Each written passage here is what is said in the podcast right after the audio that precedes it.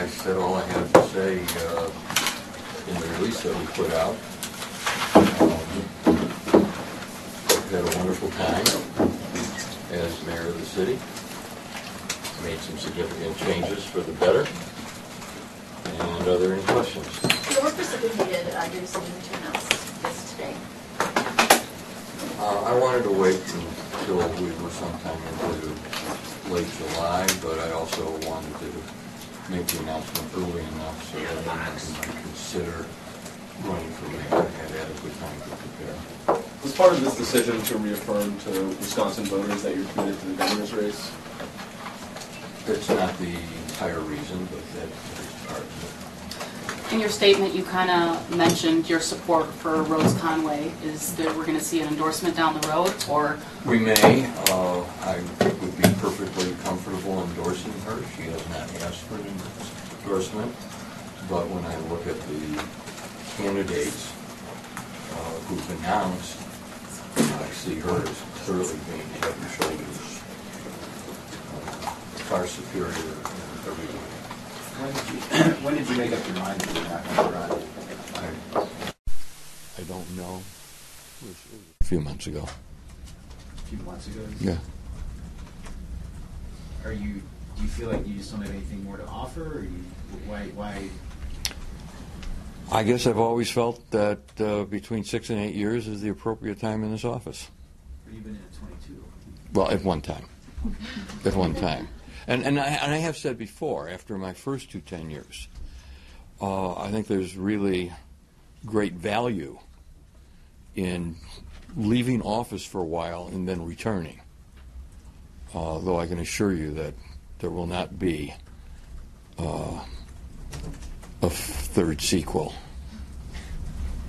Can you talk a bit more about how this decision regarding running for re-election as mayor was affected by your candidacy for governor? What's the airport? It's just one factor, but I can tell you this: if I was not running for governor, this would still be the last term.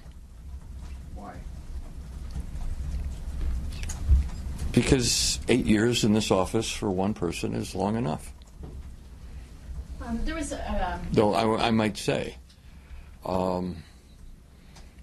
Some of the changes I anticipate will happen in 2019 around here will be pretty exciting.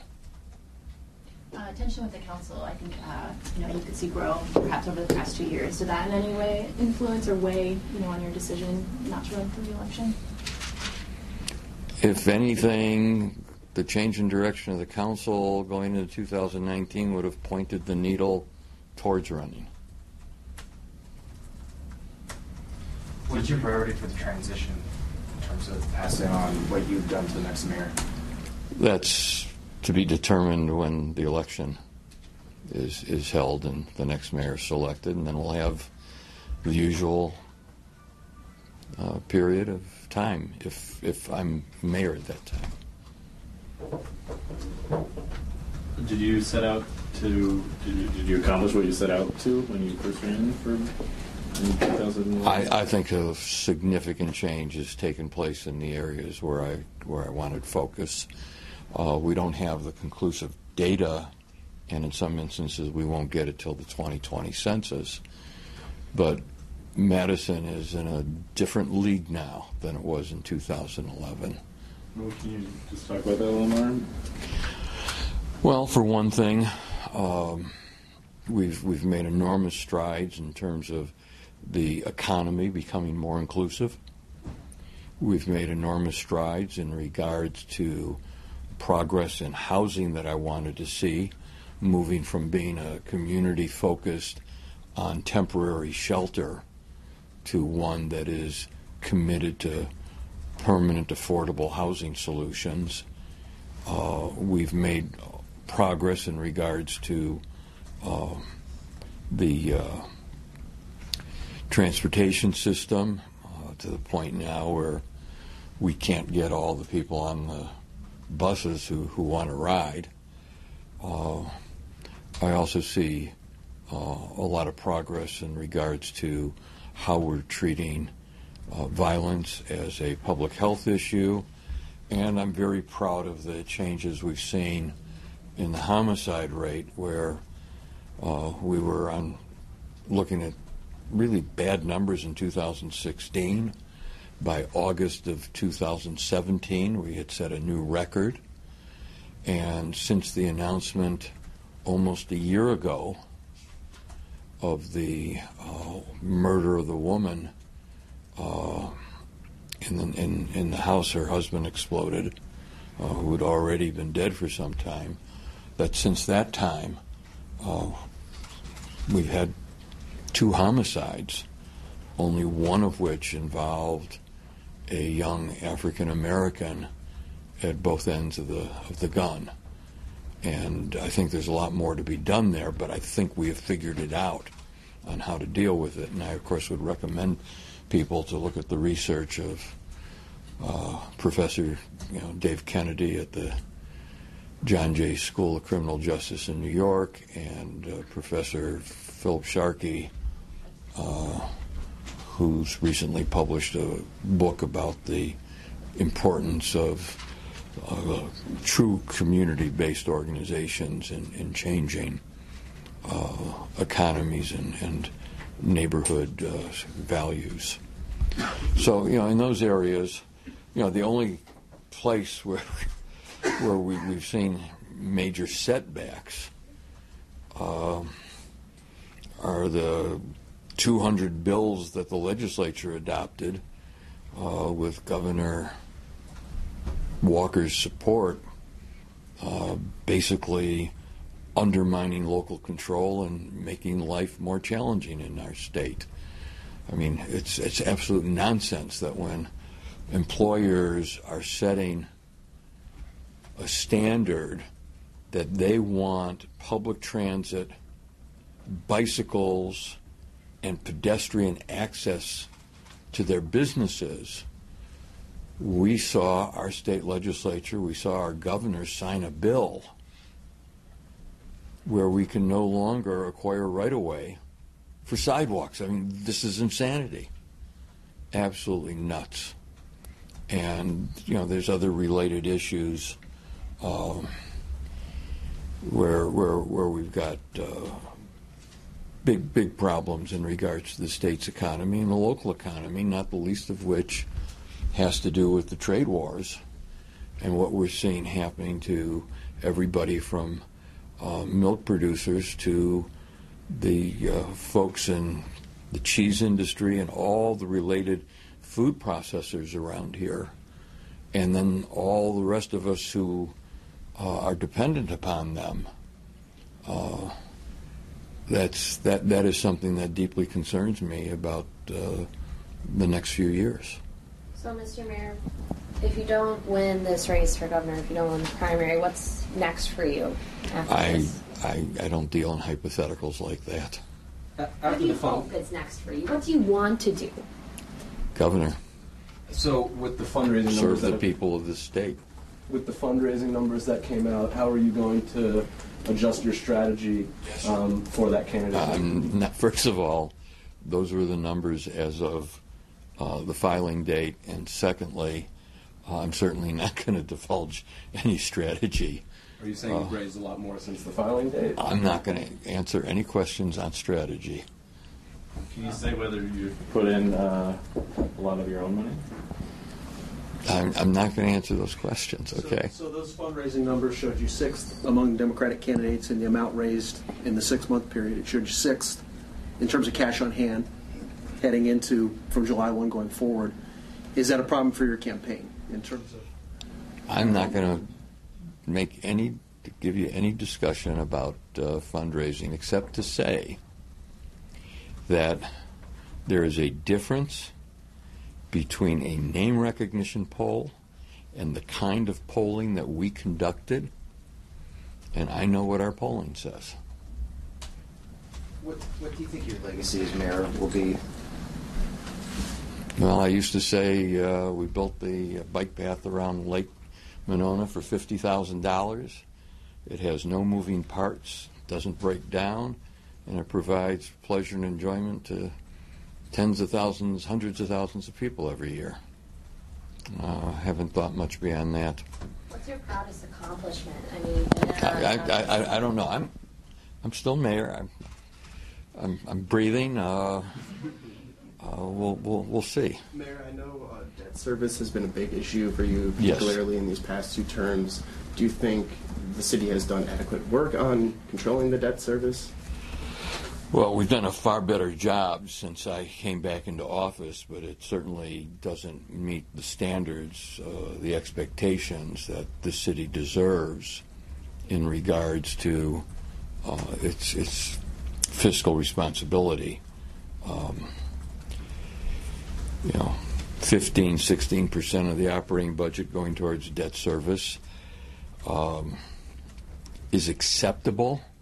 I don't think it's acceptable by Madison standards, and I wish we were down around 13%.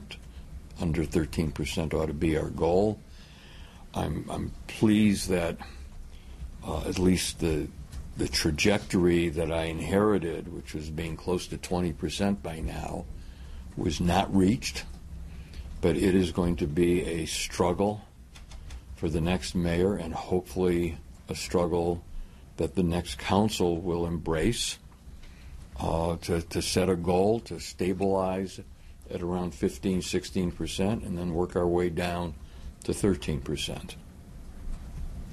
What's at the top of your list for things to try and get done before you wrap up your time in office?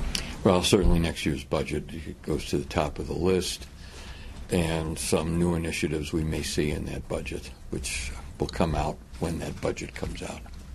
Anything outside of the budget? Any personal accomplishments you want to get done before your... Well, it will be tied to the budget, but certainly dealing with violence, substance abuse, all these things related to safety and the health of the people of the community. Those are the highest priorities. Madison MMSD still has some of the worst achievement gaps in the state. What's your advice to the next mayor of how to tackle that issue?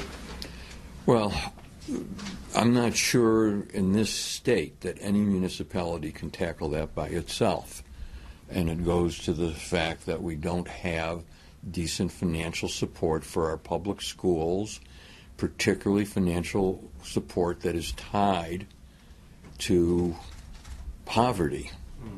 And I would add to that access to the internet. You cannot learn these days without access to the internet, and a cell phone device doesn't cut it. You've got to be working on a large screen where you can do the research and do the word processing and do the reading. We've introduced the out-of-school time program in collaboration with the school district. That has led to our discovering the needs of kids in the community, and now we're taking steps to bring greater equity. Kids spend over 2/3 of their waking hours outside of the classroom, and we know about how kids sometimes slip and fall back during the summer. These are all critical issues, but I also think that Superintendent Cheatham has done a good job. I think there is sufficient progress that's been made. Obviously, there's more that needs to be done. But we, the district and the community, are going in the right direction in terms of these kids' education. The other thing that we've done is we've significantly introduced greater summer job opportunities for the kids of Madison. And one of the things we know is that when a kid has a successful experience in a summer job, it's almost like immunizing that kid for 18 months in regards to their future behavior and their academic performance. Kids with a successful summer job do well that next academic year. And I think one of the things that we were learning and we're very proud of is some of these kids are then invited to work part-time during the school year. And believe it or not, when they're forced to be more disciplined in organizing their time, their academics improve. Do you think this announcement today will help in the primary in terms of just the turnout in Madison? I don't know. I think what's more important, if we're talking about the primary, is focusing on the shameful and treasonous behavior of President Trump, and that we've got a governor in this state who just can't seem to open his mouth except whenever he wants to brag about numbers and how big things are. That to me is going to have the greatest bearing on that primary and the general election. Are you confident that you're going to be the next governor of Wisconsin? I don't think anyone can say that they're confident in answer to a question like that. I know that Scott Walker can't, and he's been governor for 7.5 years. What do you think your chances are? I'll leave that between myself and my own private speculations. What would you say to voters who might be seeing you leave or not seek re-election for one public office but seek another public office? Well, what I've been saying since January, of all the candidates, and that's not just the Democratic primary but also Scott Walker, I am the one who's got the proven ability as a manager and has the greatest success in terms of universally supplying answers for the issues that people think are important. We're talking about an economic system that simply has not been fair. And it's one that has, it's an economic system that has damaged the lives of very hard-working people who deserve better. They deserve answers, and they deserve an executive who is going to put their expectations ahead of political career. Obviously, I have no further ambition than to serve as governor, and I come to that with 22 years as mayor of Madison, 25 years in the private sector, jobs ranging from small businesses to one of the largest corporations in the state. And when you look at what I've done in regards to transportation and being responsible about budgeting, what I've done in terms of affordable housing, all that work. I was flattered at one point when a high school kid had looked at my campaign platform and then years later looked at the results and said, "You know, you accomplished most everything you wanted to do." Well, it changes while you're in office, but, you know, you take the situation from yesterday and our discussion about the county's effort to dump the jurisdiction on maintaining 2 county highways on us. I know it doesn't sit well in the affected neighborhoods. I know it may cost me votes in that corridor on the east side between Buckeye and Cottage Grove roads, but I am not going to be intimidated. I'm not going to bend. I am going to remain vigilant in doing what is right. And I suppose I might have even better numbers than I've got in a candidacy for governor if I'd made those kinds of compromises over the years. But I couldn't live with myself. Do you think the size of the Democratic field right now is hindering the party's chances come the general election?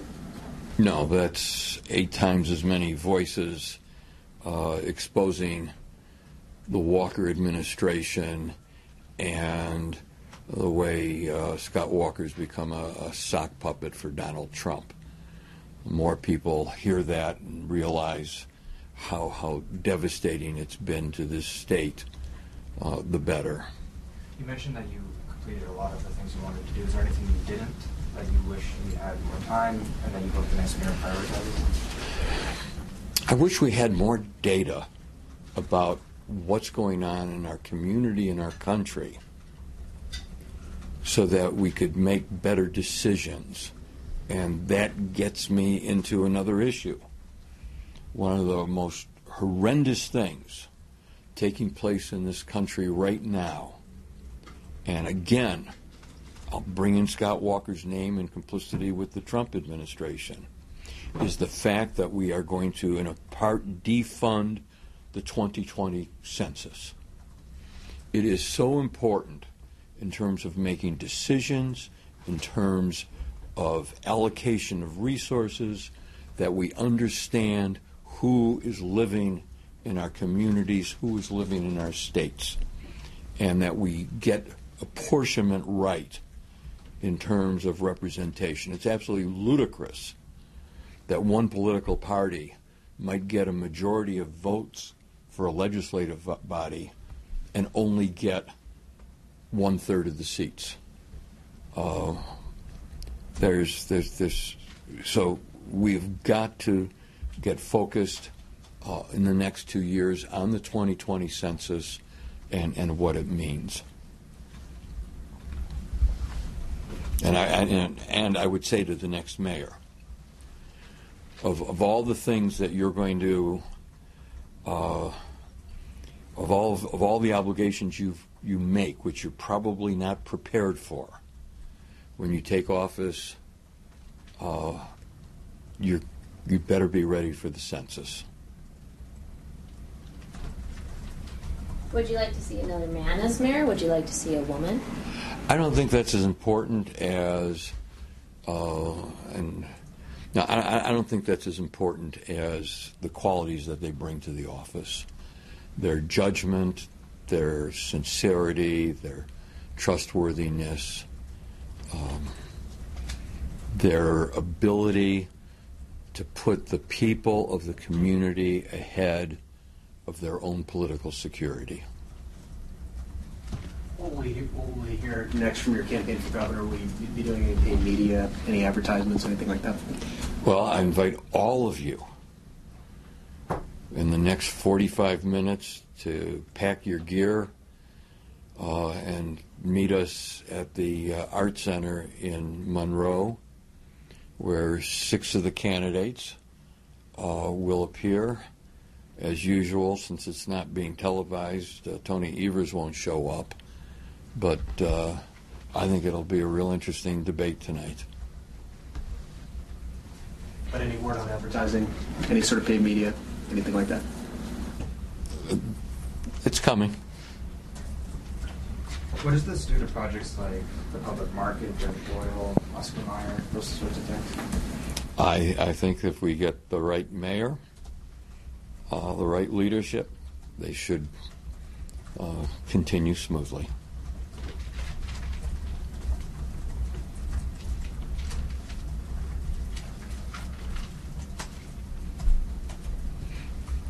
I keep looking at your T-shirt. I just bought a two-volume set of Johnny Cash, about 2.5 hours of his music, including Folsom Prison Live. Bought it locally on State Street. There it is. I encourage everybody to go down to B-side. I rarely endorse a company, but I picked that up along with a 3-volume set of the best of, oh my God,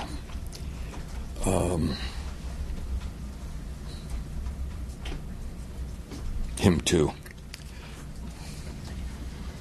feel like a lot of us can't picture a retired Paul Soglin. Well, Governor will do just fine.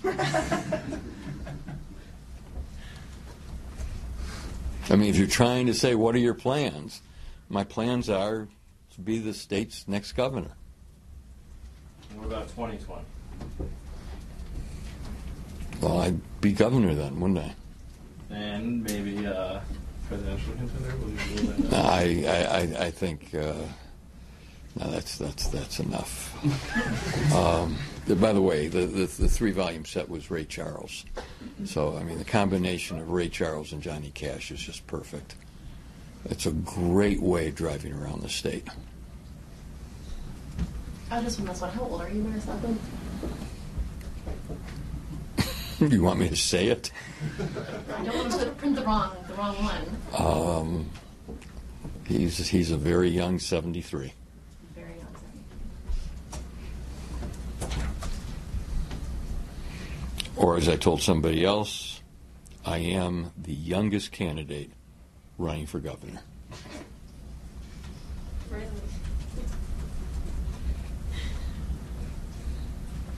I think you have to explain that. I'm younger than the rest of them.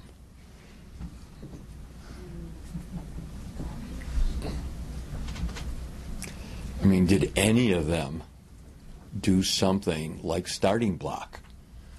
Did any of them, when Madison was embarrassed by Boulder as being a city for millennials, accomplish what I've done? I mean, why did Zendesk come here? They came here because they were looking for a city where the kinds of young people who were being employed in California would find exciting and vibrant. And that gets to another issue. Virtually every county in this state, and of course Dane is an exception, is missing its millennials, its 20-year-olds. Right now, if you take the population of the U.S. and you have a balanced distribution by age, you should have as many 20-year-olds as you have 50-year-olds. And in virtually every county in this state, there are significantly fewer 20-year-olds than there are 50-year-olds, which means that we're losing a generation and their children for two reasons. One is the quality of the jobs, and the other is the quality of the public schools. And that needs to be fixed. Nobody took the bait when I talked about Scott Walker and the numbers, but I just do want to say that he thinks that, I don't know how many of you took quantitative and qualitative chemistry, but there's a difference between quantitative measures and quality measures. Not that quantitative measurements don't at times tell a story. I mean, when you build 1,000 units of affordable housing, that really says something. But when you boast about the number of jobs and you're reaching it because most people entering the workforce find that they need to get two jobs, that's not quality. I'm sure a lot of people holding three jobs would be more than happy to work one job at a decent wage rate with health insurance and a pension. Or when you set about the goal of setting record production for milk, someone's got to realize that if there's no market for that milk, you're going to set another record. And that's farm bankruptcies, at least in the western half of the state. So what we need is leadership that points to quality. And that's one of the things that I've tried to do as mayor. If you look at, for example, Rethke or some of the housing that we've done, it's far different than the subsidized housing that was produced when we were under some old federal mandates. which we now are free of as long as we can get the tax credits. If you look at what we're doing in regards to the millions of dollars the city's investing in the lakes, we're talking about the quality of the lakes, and hopefully in another decade we'll start seeing the results. So I'd better. Is anybody going to Green County with me? Look, invite you all. I'll drive. I've got my own personal car. It's not the city car, so there's no problems there. I think you ought to come on down there. It's going to be fun tonight, and you'll probably see some things in the debate that we haven't seen yet. So, all right, thank you.